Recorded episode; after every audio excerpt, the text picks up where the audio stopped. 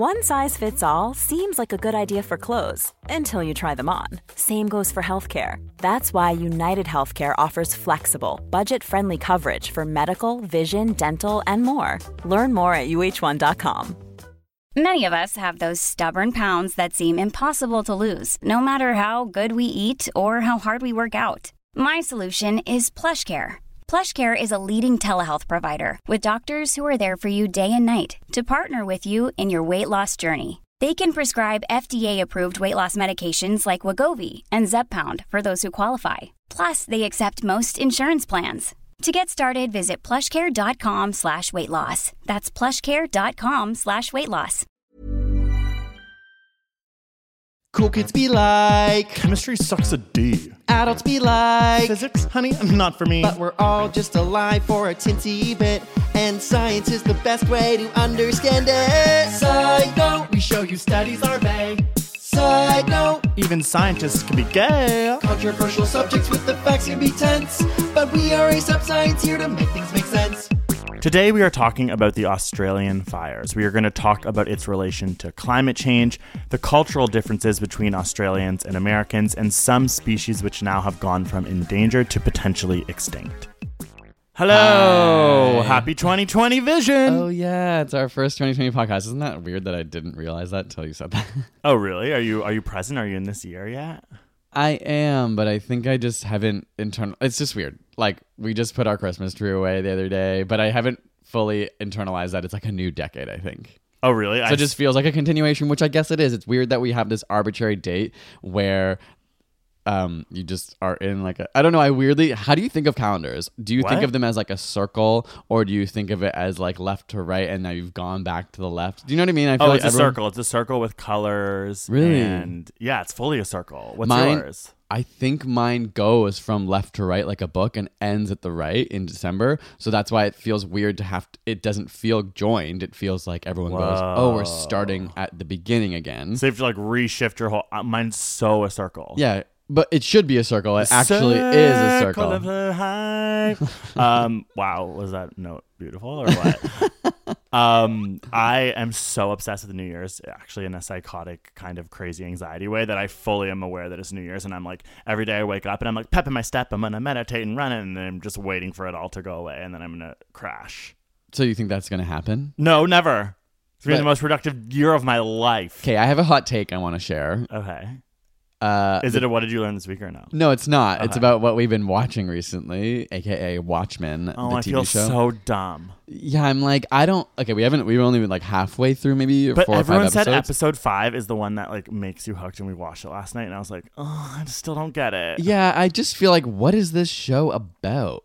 I've told It doesn't you though make we sense yet. we didn't read the comics, and I really think that that is Sure, but then that's weird. It's like, did everyone who loved the show and is critically claiming it, like, did they all read the books? I think one thing is that's really like it's obviously very interesting to look at. It's like it's like it's it's interesting what they're talking about. Like it's so absurd and weird that I like I like that. But I just thought at this point there'd be more to hook me along. I mean, there's sort of enough plot points that happen in this episode that make me want to keep watching it. But I'm surprised that, That people made it this far?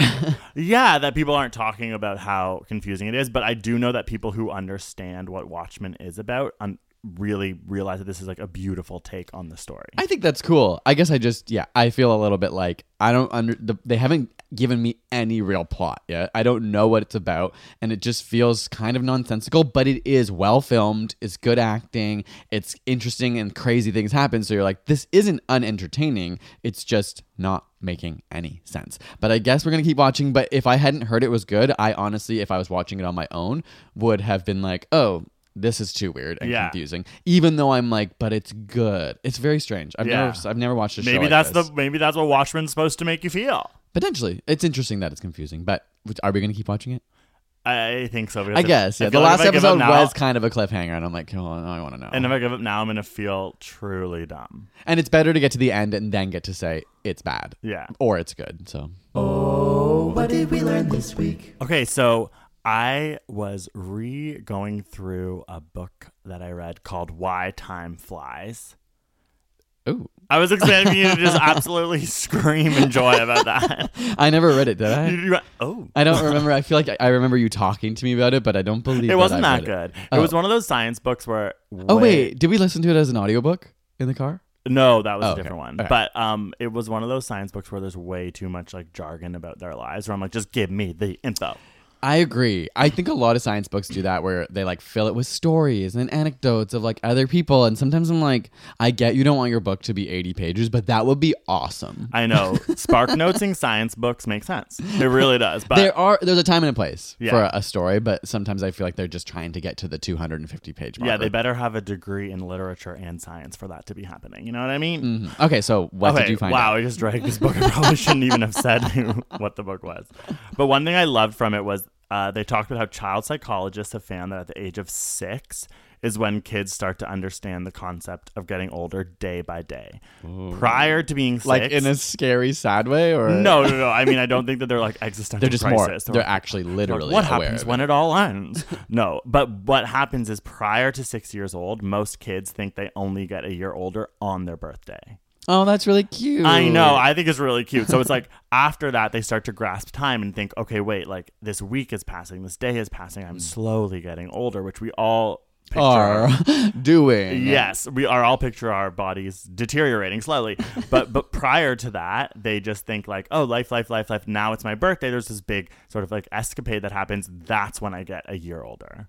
Isn't that Huh. cool? I mean, I can't remember thinking like that because it's too long ago. You always talk about how you were like, you're like, I have memories from when I'm seven months. Yeah, but And I'm not like, no, you how. don't. no, I don't. Not like how I think. I just sometimes have visual like depictions of something that did happen. But I also do get confused because my family did take like a lot of video when we were young. So sometimes I'm not sure if the memory formed because I saw a video of it and then it just was implanted in my brain as though it was my real memory. Oh my gosh. uh, Was That video? happens. No, we're not that old. I was like, was Was- video like was video were invented in were your- 1988? Were your parents like techie? Because my grandpa videos? was. He had a video camera. He would like even film them when they were younger. Um, Whoa, was he using his hand to like roll the tape? Was it? I don't know. Like the camera he had was huge. Like it was like it would go on his shoulder. Martin Scorsese. yeah, it's like, uh, did he? Is he a famous director in India when he was there or something? Like, why did he have that technology? Wait, was he just filming his family with like a giant? I think were that they was- rich? I don't know. I I don't think my family was rich. I think they were middle class. Like they had money. I think they just. My family's always grown up like my mom grew up filming us. I think because her dad loved to film like video memories. It's pretty cool to have those. Like my parents have no video footage of us. Um, to go off of your study, was there a follow up? farted. Did you hear it? Oh no! you probably went into that cushion, oh no. that buffer zone. testing the mics. Um, what is wrong with me? Okay. Yeah, what is wrong with you? So, study follow up. Was there a part that around age 30 when you start to be like, mm, my body's deteriorating really fast, not day by day, but like second by second? Yeah, we are broken. Is that what you mean? Well, I just mean I've I, in the last year or so, I really have come not come to terms. I've come to awareness that okay, yeah, my back just hurts on a regular basis. Um, my shoulder clicks. My hip is weird. I have this weird kink in my thigh that just like randomly appeared. I didn't hurt anything, and it's been there for about three months. And yeah, I guess I've just maybe it's just my body is actually falling apart. so oh my on a God. day to day, minute by minute basis, I'm just like, oh yeah, that's happening. It's so annoying. That's what people say about turning 30, and it's so true. I, my Achilles tendon is like broken because I jumped once. Okay. Ugh. it's the worst. Kids, never grow up. Okay, go. All right. Um, I may have mentioned this to you before. Mine's also based off a book I was reading called Superior, which is an amazing book about race science. So it investigates, you know, how race science was used in the past to, you know, basically be racist against different groups in the world, um, but how some how that's kind of persisted through time and where that stands now. But one interesting thing that I didn't know, uh, have you heard of Cheddar Man? What? No, like cheese, man? Well, okay, so it was the name of the oldest fossil skeleton found in Britain. why cheddar? To be honest, I didn't I don't remember why it was named Cheddar if someone if it was found somewhere. I don't really know why it was called Cheddar Man, but that it's like around 9 to 10,000 years old the skeleton. It's like a full complete body and it's the oldest living example of people being in Britain. So they it was celebrated for a long time. They found it in 1903. So over 100 years ago. They're like, wow, this is our British ancestors. Um, but what was interesting was that it wasn't until 2018, so literally two years ago, that they were able to do DNA analysis. Uh, it was called nuclear DNA analysis. It was extracted from the bones, and they realized this British quintessential man who represents Britain was not white. So, uh, Wow. that he had light eyes, and, most likely, and dark hair and dark skin, and so it was Sounds hot. yeah. uh, it was just like a very interesting time in the book kind of poses it as you know we all identify with who we are culturally especially people in britain like really identify as having, having been there forever right in canada it might be a little different because we know as people from british colonies that it was like colonized and we don't have indigenous background but So when they like showed photos of Cheddar Man, it was like a British man with his- originally a yeah he was hat." he was depicted as a white person just because that's what they had thought but now they realize uh, obviously with the out of africa theory that the scientific interesting part is that light skin developed much more recently than i think they originally thought so it would have been an adaptation to the different levels of sunlight and one hypothesis is like you know needing vitamin d and so light skin would have developed but within the last 10000 years so i just thought it was interesting to think you know we have this depiction and this idea What did of- British people think? Were they absolutely pissed? Well, this just can't be true. Well, I remember in the book it talked about the scientists in this field weren't surprised because they kind of understood that's likely what it was. But the idea, I think, for the British public, it blew up and went viral at the time because it was kind of an affront to their idea of who they were. Obviously, it wasn't just because of racism, it was probably just people being confused, like maybe not understanding how Homo sapiens have developed over time. And people, that's the tough part about science is that when science can make you be faced with things that you don't want to believe, for example, climate change, which we'll get into today, and then people will make up whatever sort of Can kind of find ways to justify. way yeah. to justify the way that life was before for them because it can be challenging, I guess. Totally. Sometimes, yeah, new evidence can really challenge our current cultural beliefs, and so I think that was a case of that not very long ago that had to Britain had to face. I just started reading that book and it already is Oh, you did? interesting. Yeah, the the concept of the British Museum is like really messed up. That's how it starts, just being like yeah, you realize every historical event we have is in context of um, whiteness, Eurocentric views. Eurocentric yeah, views, and also the fact that like the British Museum has like the Parthenon, has the literal mummies taken out of those beautiful like, giant Mm-hmm. stolen pyramids, from which are their parts of the tombs. Yeah. taken to Britain. It shows you that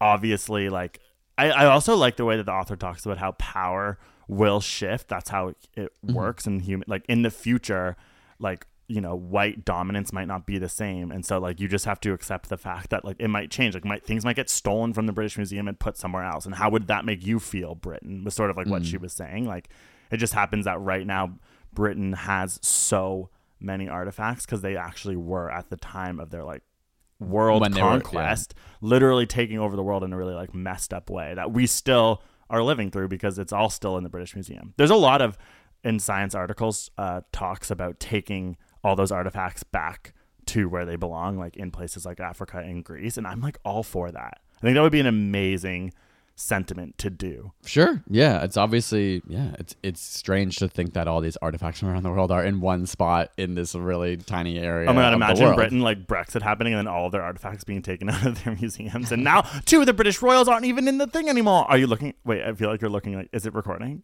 It's recording. Oh my yeah. God, I you're just I feel that it's peaking. Like it sounds bad Oh. audio to me. But sorry guys, Sorry, we're recording in a new guys. setup, and I'm just like, does it sound like the mics are really fuzzy? Okay, we're gonna look into this, and then we'll keep going. Study time. Study time, study time. So we actually just released a video about the Australian fires. If you don't know, you can either watch it, but a, a little brief synopsis is that there have been some pretty intense, severe fires going, bushfires all through Australia in every single state in Australia for months now. Uh, it's fairly normal that Australia has a fire season and it's part of the ecosystem. Indigenous people have long understood that bushfires are a healthy part of the ecosystem, but why it's so concerning is the scale that they're at this year. Obviously, it's been exacerbated by climate change. Um, Because there was droughts. There was a really prolonged droughts, drought. yeah, and There was a heat wave Exactly. in December, Uh, and, and- it's the hottest it's ever been in the country. yeah, it's a record year And the concerning part is that they're just now entering their hot season. So it's like January, February is when things get the most intense. So that it's already been so severe.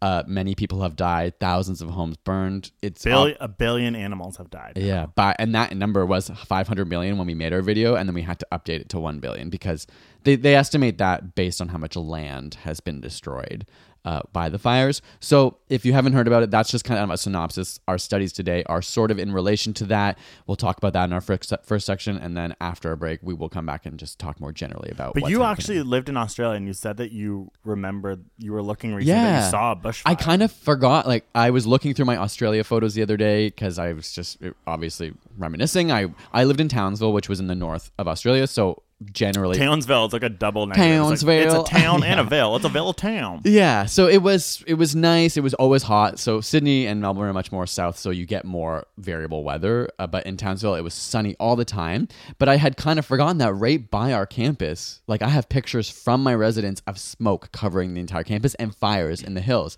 And, I- people thought it was normal. it was normal. Yeah, they were controlled. So often they happen and they know where they'll end and where they'll stop, and there are people controlling it. But I remember the first time seeing it, just being like. Should we be running? Like, what should we be doing? And people weren't scared. so it's important that people know what's happening right now in Australia is out of control. Yeah, and I'm sure there are parts that are in perfect reasonable control that that you know professionals and firefighters would say this fire is not a concern, but this one over here is. So, Yeah, and there's like reading about doing our extensive research. It's like a majority of them are out of control. Yeah. Mm-hmm. It's very very scary and sad, and it's still happening. And it's when depending on when you're listening to this, if you listen Like to this in two months from now, you'll know what happened. But we're doing this in the beginning of January, and it's just it's very scary and very sad. so why don't you start with your study first, Greg? Oh, okay, my, I'm like, how do we make this like not so depressing, but like Well, it's gonna yeah, it's tough. Yeah. There's a lot of sad things happening. Hearing the billion animals dead, seeing footage of koalas being saved or just like trying struggling through the fires. that it is really is thing. an effective thing for people to see. Like The vis- yeah, koalas are, have, are they're helpless. such a fascinating animal that have like the con yeah, the public conscious of the world care. They're so adorable. Like it does actually help, and they're so unique. They only exist in Australia. Yeah. and there's only There's I think so I read there's only about like forty thousand or hundred thousand of them. So they're like not eh, they- they're at risk right now because if the country's on fire and there's not enough of them to reproduce, that's going to be a big problem. But Oh, and I was gonna say like that. They um, there's a lot of animals that are just in Australia, but they're just. I think it is because they're cute. Mm-hmm. They're so cute. yeah, like I think they're so cute. That is literally the reason. Like when we were looking at the footage, we are like, that reminds us of our dog. Like there's something Mm-hmm. There that, in my opinion, because of what's happening and it being exacerbated by climate change, I think it's important that people do have those reactions as we move forward into the 20s. And so it's really, really sad, but it is affecting people. Mm-hmm. The footage affected me a lot. But I'm going to talk about animals right now that aren't koalas, but are still like just matter just as much. We Mm-hmm. are all just animals um, that are essentially either extinct because of what's happened with the fires or are now like very vulnerable. So I just want to talk about this. It's kind of just like so that we understand how drastic these fires are. okay. So the first one is something called the long-nosed potoroo. Do you know what that is? I'm like, you were in Australia. Uh, Uh, the you should not. long-nosed Okay, guess what it is. no. Guess what it looks like. Guess what it looks the like. The long-nosed potoroo. well, it sounds like p- pokaroo, so maybe it's got. Okay, does it look like pokaroo? Okay, like it's a marsupial. Okay, pokaroo would be a marsupial. Do people know pokaroo? Is that Canadian? Oh, you're right. I think pokaroo is Canadian. I it's so that was a it was a children's show and the character Aroo. Pokaroo has kangaroo vibes. and it had a pouch. Pokaroo was just like this stuffed animal character like Barney, but like a Canadian version. So this is a cute little like mouse-like thing, and the drought that led to the fire um, was the big issue for this specific animal. Prior to mm. the fires even happening, the fact that there was no water was like a really big issue for this for this animal. And a specific ecologist named Mark Graham has worked for 20 years to protect them, and based on where the fires have gone, he's now worried that they're extinct. Okay. So it's like it's literally just saying that there's this animal that they've been trying to preserve for a long period of time, and it's just like now because these fires have gotten out of control, wherever it would have lived, it's likely doesn't exist anymore. Okay. Like it's so sad. So officials say that 48% of this reserve called the Gondwana Reserve, which is really famous and actually has rainforests that have been around since dinosaurs. Like it's a very famous part of Australia. 48% of it has now burned. Mm. And part of the issue that they're realizing is that rainforests and wetlands are usually immune to fires. That's like part of the controlled fires in the past, or when the fires have been in control in Australia. Those parts wouldn't burn, but now because, because they're so, so, wet. hot- I guess you mean. Yes, Like- yeah, yeah, yeah, and that's just like the way the ecosystem would have worked in the past. Part of explaining why this is out of control is because the rainforests are burning and the wetlands Mm. are burning because it's so hot. And that is leading to a specific um, frog called the pouched hip pocket frog because it literally has a little pouch. I'm like, okay, Australia is obsessed with pouches. it has a pouch beside it that it keeps its tadpoles in. Oh And my it- gosh. I know, and so it's like it's a really cool animal that requires. Wait, is it a marsupial? No, it's a frog. Oh, it's a frog. Sorry, Oops, sorry, I changed from I- the other one. I forgot. okay, a pouched hip pocket frog. Okay, yeah. It's two centimeters. It lives in the rainforest, and it's also uh, it's they now think it's gone from a vulnerable species to an endangered species because of these fires and where they've burned. Okay. Um, fifty percent of the Greater Blue Mountains, which is a heritage reserve, has burned, and that is the last place that these specific birds called um, regent honey eaters live, and they're so cool. I wish that podcasts were a visual medium. I'm gonna paint a picture. It's like, it's like, uh, looks a bit like a robin. It's mainly black, but then it has all this really nice like yellow and white on it, so it's like really colorful, like a bumblebee type colors. And that specific mountain is the last sort of place where these birds have been able to mate, have been able to reproduce. There's lots of nests. And these ecologists who have cameras set up looking at the nests, all their cameras have burned. And the whole 50% of this specific mountain range has burned. So they're hoping that these birds have escaped the fire, which is obviously what would likely happen if you're a bird, you can fly away. And it sort of leads to the issue that people are starting to realize now is what happens after these fires. Like there's another um, animal that's sort of like a mouse that is also endangered, and they've realized that it it's called an antechinus. I think that's how you pronounce it. But they think it's probably gone into the rocks and been protected from the fire by actually going underground. They, they think based on its evolution, it's be. fine. But then when they come back out, or when these birds come back to where they were originally, their habitat is completely changed. These anticus mice type things rely on like leaf coverage from prey. They rely on, you know, being able to eat certain things. And that's something that I think is really sad that people are realizing is that even if some of these endangered species survive this, they have to come back and they're going to come back to a burned area and they're not mm. going to be able to reproduce and their whole ecology and all the science that these like preservationists are trying to do are it's going to be such a different challenge for them mm. and we're just in the middle of that happening yeah, we won't know what the state of things is it's, until. it's honestly just so sad and reading about this and reading about these animals i think is an important thing for people to learn about because of people care about animals and again we are just animals and it i don't know i find it so devastating to think that there's specific endangered animals that are now going to be extinct because of this and i do think this is to blame for climate change and i think we can get into it this more is to blame for climate change. no, sorry, What? climate change is to blame hmm. for this. I think what's frustrating about Australia too, and I don't know if it's in your study, but talking about Scott Morrison, like the prime minister, and how they have denied climate change. They've really ramped up how they're um, consuming and producing coal for places like India. Like it's frustrating because Yeah, well, even in our research for our video, it was made clear that firefighters and experts in the field have been talking to the government long ago, saying this is likely going to be a really intense year. 2019 is going to have some fires if we're not smart, if we're not careful. And I think that it was, you know, set on deaf ears. And so a lot of people now are saying, okay, how much longer are we going to ignore experts in this field? So that is. I know, and I don't live in Australia, but from my understanding, I, I didn't know much about it until these fires happened. I started to look into their politicians. I wasn't aware that they had this sort of like Trump like figure at the helm, and I didn't realize that he was a climate change denier in many ways. Like he he really hasn't come out straightforward and said this is a climate crisis. This is the reason why this is happening. Yeah, he won't. I mean, now he's trying to say, oh, "Okay, we understand the climate's changing, and we'll we just don't want to do anything um, that's stupid and bad for the economy." Basically, I think is his stance now. But it is quite satisfying to see. Like, I think I don't know what his popular popularity in Australia is, but obviously, I've seen video after video of people like being so pissed at him. Him, Yeah, when he different- went and tried to do like the photo op, I watched yeah, that. and then recently, apparently, he went to a place and was like, "Thankfully, no one has died here." And there were like, two people are dead." Oh like, my God. And then, and then he was said something. Oh, Life is full of awesome what ifs, and some not so much, like unexpected medical costs. That's why United Healthcare provides Health Protector Guard fixed indemnity insurance plans to supplement your primary plan and help manage out of pocket costs. Learn more at uh1.com. Quality sleep is essential. That's why the Sleep Number Smart Bed is designed for your ever evolving sleep needs. Need a bed that's firmer or softer on either side? Helps you sleep at a comfortable temperature? Sleep Number Smart Beds let you individualize your comfort so you sleep better together. JD Power ranks Sleep Number number 1 in customer satisfaction with mattresses purchased in-store. And now, save 50% on the Sleep Number limited edition Smart Bed for a limited time. For JD Power 2023 award information, visit jdpower.com/awards. Only at a Sleep Number store or sleepnumber.com. I was talking about firefighters.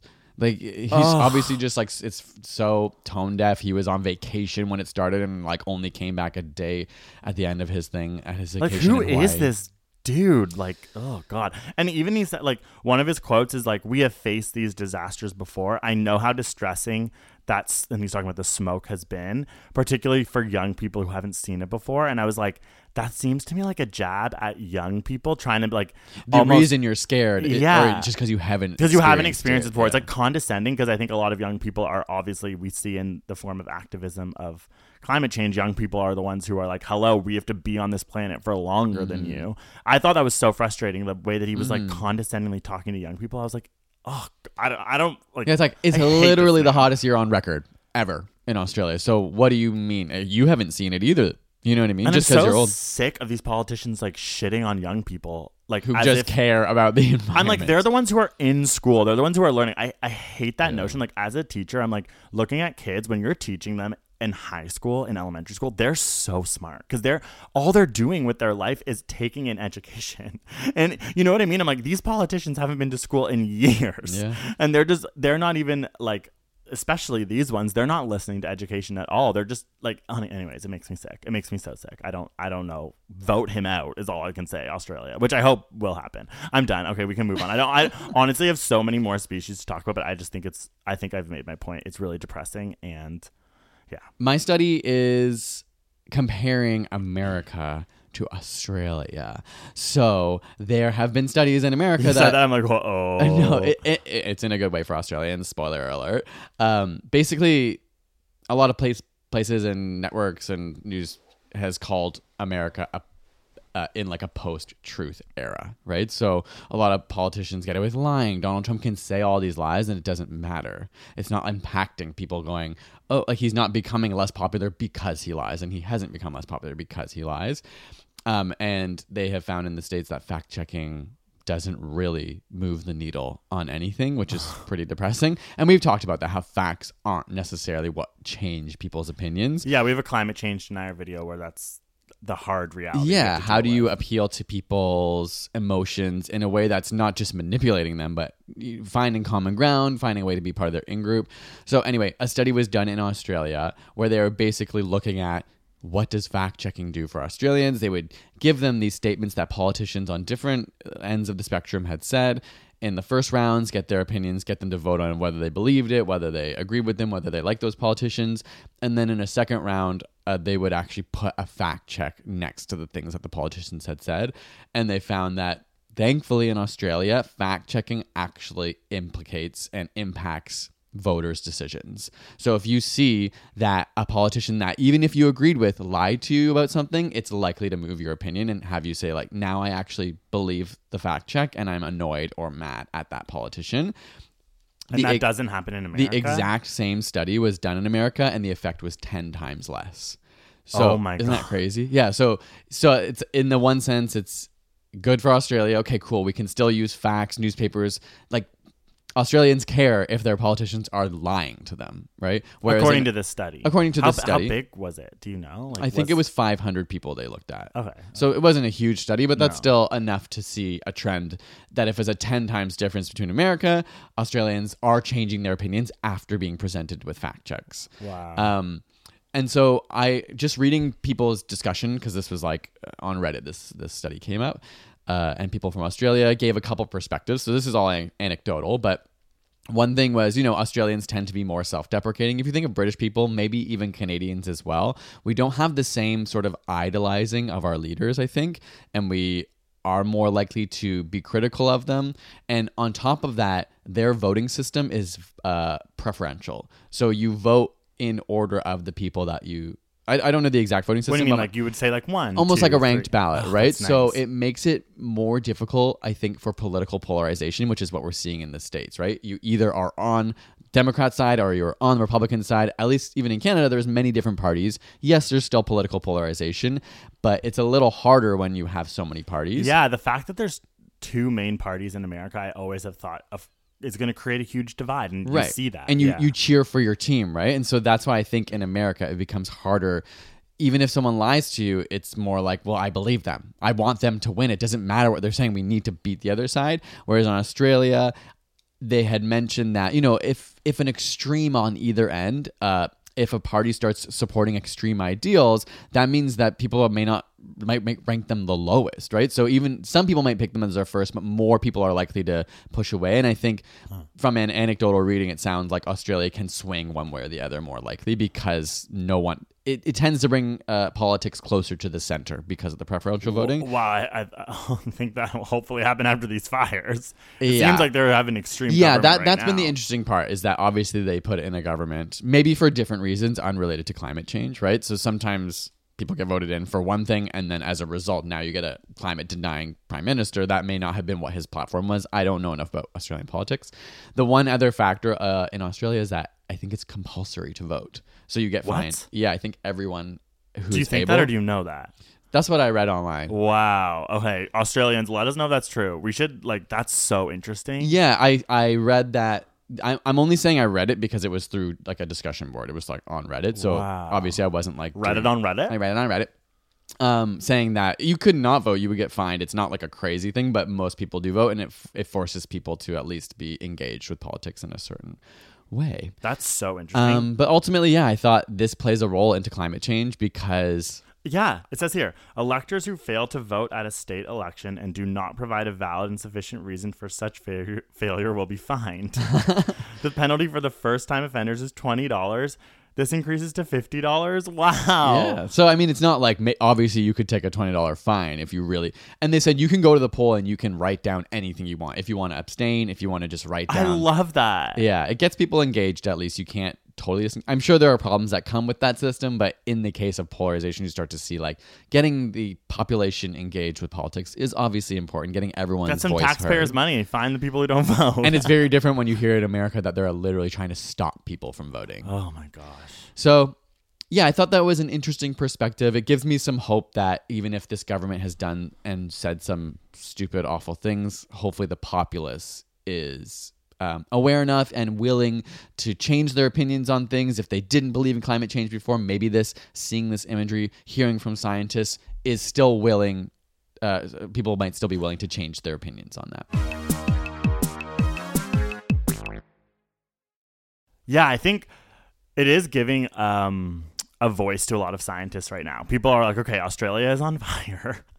we need to know what's going on, and people are going to scientists. And I really think history, we are all should be watching closely Australia. But I have I have faith that their election is going to change, that this is going to lead to something positive because, you know, we have to have hope. And if if anything is going to change Australia's sort of a- obsession with coal or like ability to understand that climate change is real, this has to be it. This visceral Mm. yeah and it to have to be part of any government's platform a plan to tackle you know even stripping away okay let's just ignore whether it's human caused or not we have to do something about this right I mean, we can't just pretend it's not Wait, wait, happening but you mean have- for people who don't for people who maybe don't want to acknowledge that but can say okay climate's changing and it's a major problem our country's hotter than ever it's on fire more than ever animals are dying more at higher But- rates let's do something But they need to admit that it's human caused You're in right. order to make a change.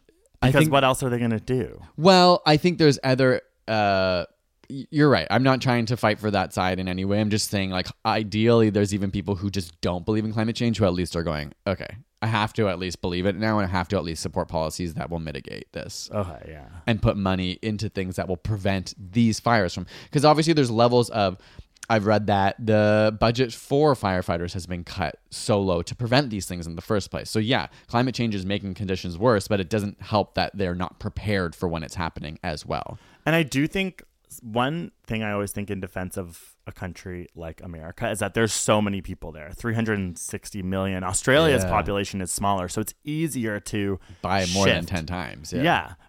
And even like your it's funny as your study was like yeah, that. that's weird. But it's easier to shift, and we see it in Canada too. Our population is so small; it's smaller than the state of California. So, hmm.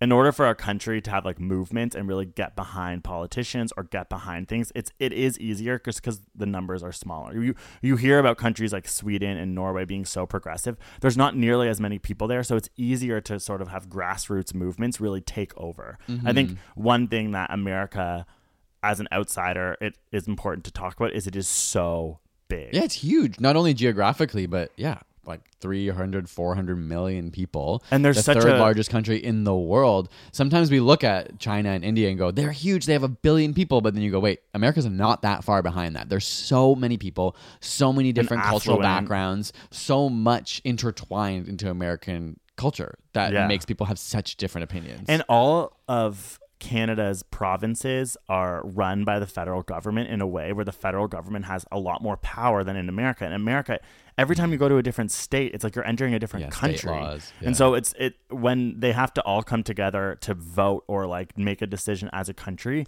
it's really challenging because what's happening in Oklahoma is so different than what's happening in California, but they're all falling under the umbrella of Americans. And I think that is like a big issue. Whereas in Australia, again, it's a smaller population. New Zealand, like, I really think that Australia can figure out with their small population a way to really hopefully curb this and work together. And I think this will be the energy that they need to do it because it is so devastating. It is so sad. Thinking about Canada, it's interesting because I do think Canadians, I don't, maybe Australians similar, uh, we define ourselves as Canadians. I don't really define myself as an Ontarian. I, I mean, in some ways, I'm sure people look at Alberta and look at BC and look at Newfoundland and say like they're distinct, which they are. Of course, there's different cultural backgrounds and interesting geographic, whatever.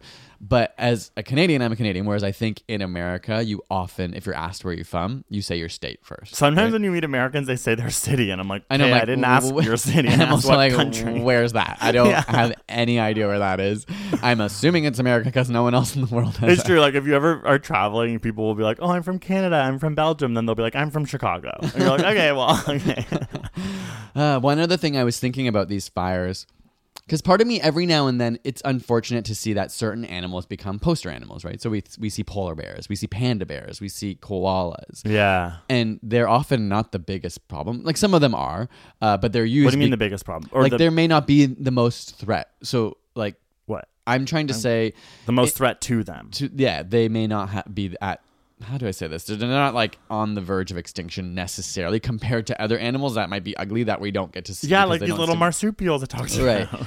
but then at times like this i'm like but no use the koalas because in proportion okay a billion animals have died but they said like when it was 500 billion eh, and 500 million animals had died they said 8000 koalas had died that's a way different number right like 8000 koalas is nothing compared to 500 million But those koala videos have maybe had- Exactly. I, okay, this is very interesting because it does make me think about how when we talk about climate change and when we do research about climate change now, it's true. Something like a billion, saying a billion animals died, it's like your brain can't grasp that. Mm-hmm. It can't have an emotional reaction to that. And that's what we need to do is create emotional reactions in people to make a change. That's just how we have evolved as animals. We don't take in literally the scientific part of your brain is not linked to the emotional part of your brain. Mm. Whereas the emotional part of your brain, which actually leads to change, is more linked to storytelling. It's linked to, we all Right. know what it's linked to. It's that experience you have with other people. Those koala videos are an amazing example of an emotion you probably felt that led to you wanting to make a change. So And I it's agree. much easier to care about something that sort of seems a little more human like than an ant say if you Yes. heard like 100 million ants died and even if you saw them it's probably not the same impact because koalas have like eyes that seem like human like they have faces that are cute Yeah. they remind like watching them it's like there's qualities that remind me of ernie our dog Yeah, So- but there is, but there is something to be said. I think about a focus that happened for too long on polar bears with climate change. Hmm. I do think that like Greenpeace and a lot of these like uh, places decided to focus on that for that reason. They probably did the research we did and thought, okay, this emotional reaction is really important. And I do think that at a certain point, though, it got too far. We have you have to be really careful because if you do focus too much on one thing, a lot of other the nuance and the complexity of all these issues can get lost, and you could then maybe give ammunition to the other side in a sense. You know what? It, does that make sense? I can't. I don't know what you mean by ammunition, but it does, yeah, it leans too heavily into one simple explanation when this is actually really complex and there's so many different species that are and suffering. in human lives ways. are we're Yeah. losing human lives and like I, I just have read um like two particular cases where people talked about the focus on polar bears taking away and Mm. from the fact the complexity of the issue and sort of making people go oh save the polar bears like roll your eyes like Mm-hmm. what does that even sort of like mean and because it is interesting you're right like planet earth it ends with a polar bear swimming into oblivion and Mm-hmm. the middle of the ocean it's impactful like you see it that that narrative for climate change has existed for about 10 years Yeah. and so i just think this this koala thing is important for right now. It's such a weird conversation, Adam. it's important for right now, but we also have to figure like we can't just fully rely on it and make sure that we are always sort of one step ahead of the, the the like negative criticism or people who are denying climate change. Right. And it's so much more than just just hearing stories. So I was listening to a Hidden Brain podcast about habits the other day, and one thing that stood out to me was that they were talking about smoking habits and how much money they've put in different countries into educational programs or even like eating vegetables, these kind of things. Like and realizing that what worked most to stop people from smoking wasn't educating people, wasn't putting pictures on uh, cigarette packs to show you how bad it was for you. Teaching people how bad it was didn't change it. What made it more effective was banning it from inside, not allowing you to smoke in certain oh, areas. Oh, making it making you literally have to walk ten feet. Okay, this this is So- why I'm so scared for climate change Yeah. because climate change it's it's inconvenient and well, how do we then we need truth. to we have to think about that because if you think about the smoking example yeah if people aren't don't care about their own health and i'm not trying to like shade smokers too hard here i just mean if the risk of your own mortality and death isn't enough to change people and make them stop smoking why would the risk of nature and animals and other humans on this planet do it yeah. so I think we need to start. Of course, we should be educating people. It is impactful, especially for people who already care about it. Of course, these this imagery is going to make a difference. But will it change habits?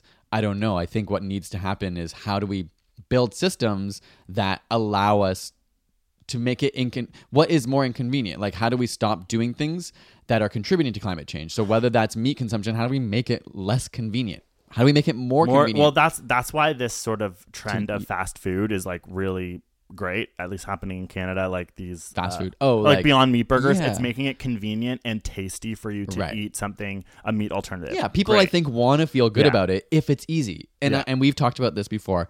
Netflix was provided people a way to pay for things and not illegally stream in the same way.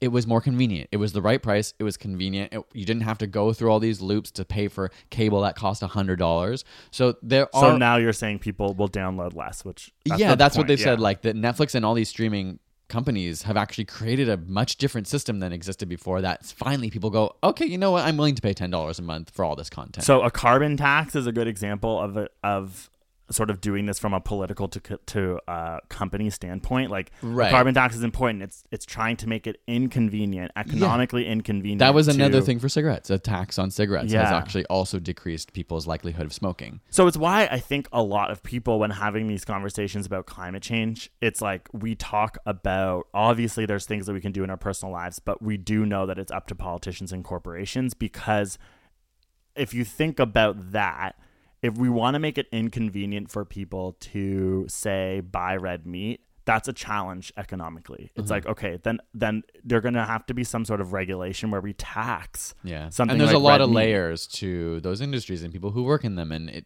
just being complicated, yeah obviously. and fast it's like every sort of like you hear about lobbying from corporations because they don't they want to continue profits for their shareholders and a lot of the green new deal and moving forward about how we change climate change is about the government having more power over corporations to do things like that, to make things inconvenient for the consumer and for the company to potentially make less money for the good of the planet. I think that is what we need to have happen. Where I'm at with my research is that we need something like the Green New Deal, which involves regulation.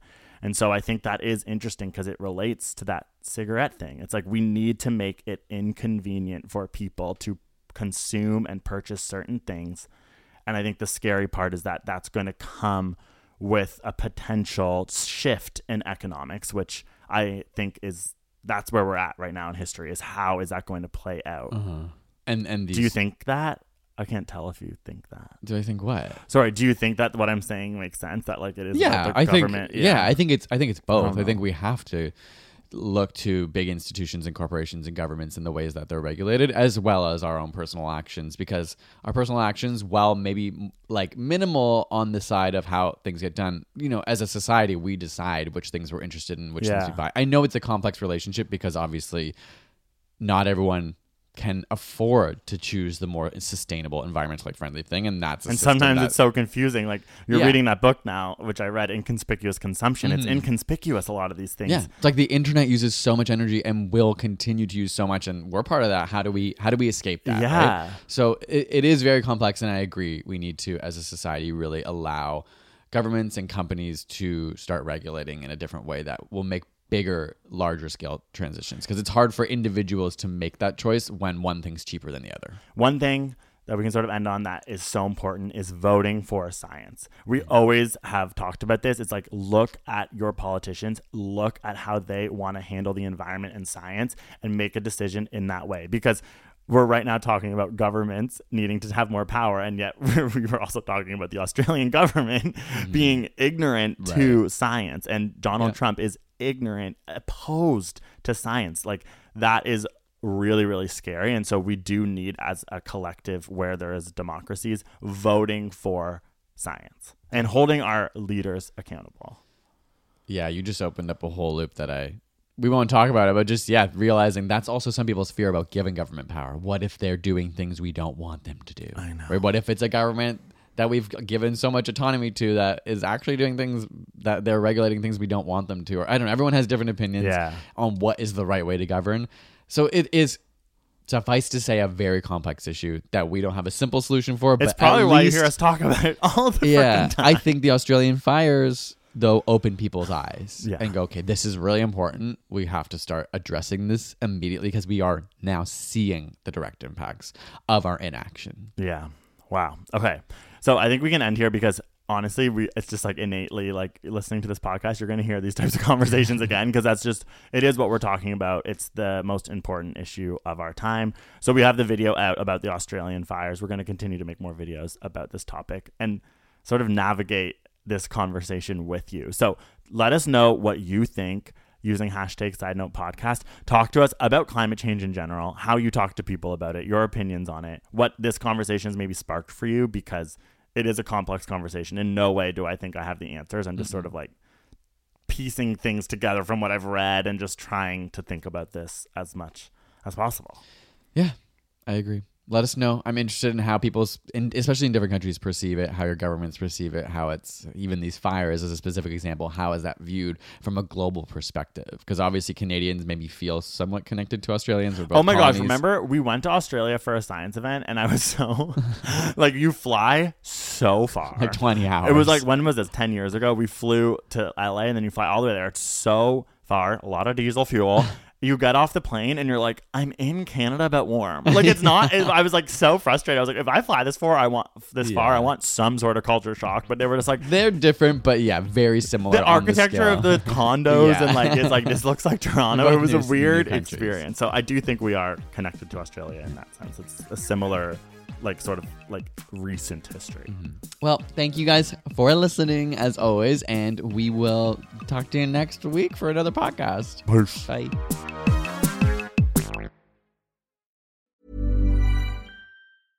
Even when we're on a budget, we still deserve nice things. Quince is a place to scoop up stunning high-end goods for 50 to 80% less than similar brands. They have buttery soft cashmere sweaters starting at $50, luxurious Italian leather bags, and so much more. Plus, Quince only works with factories that use safe, ethical, and responsible manufacturing. Get the high-end goods you'll love without the high price tag with Quince. Go to quince.com/style for free shipping and 365-day returns. How would you like to look 5 years younger? In a clinical study, people that had volume added with Juvederm Voluma XC in the cheeks perceived themselves as looking 5 years younger at 6 months after treatment. Look younger, feel like you. Add volume for lift and contour in the cheeks with Juvederm Voluma XC. Reverse signs of aging by adding volume to smooth laugh lines with Juvederm Vollure XC.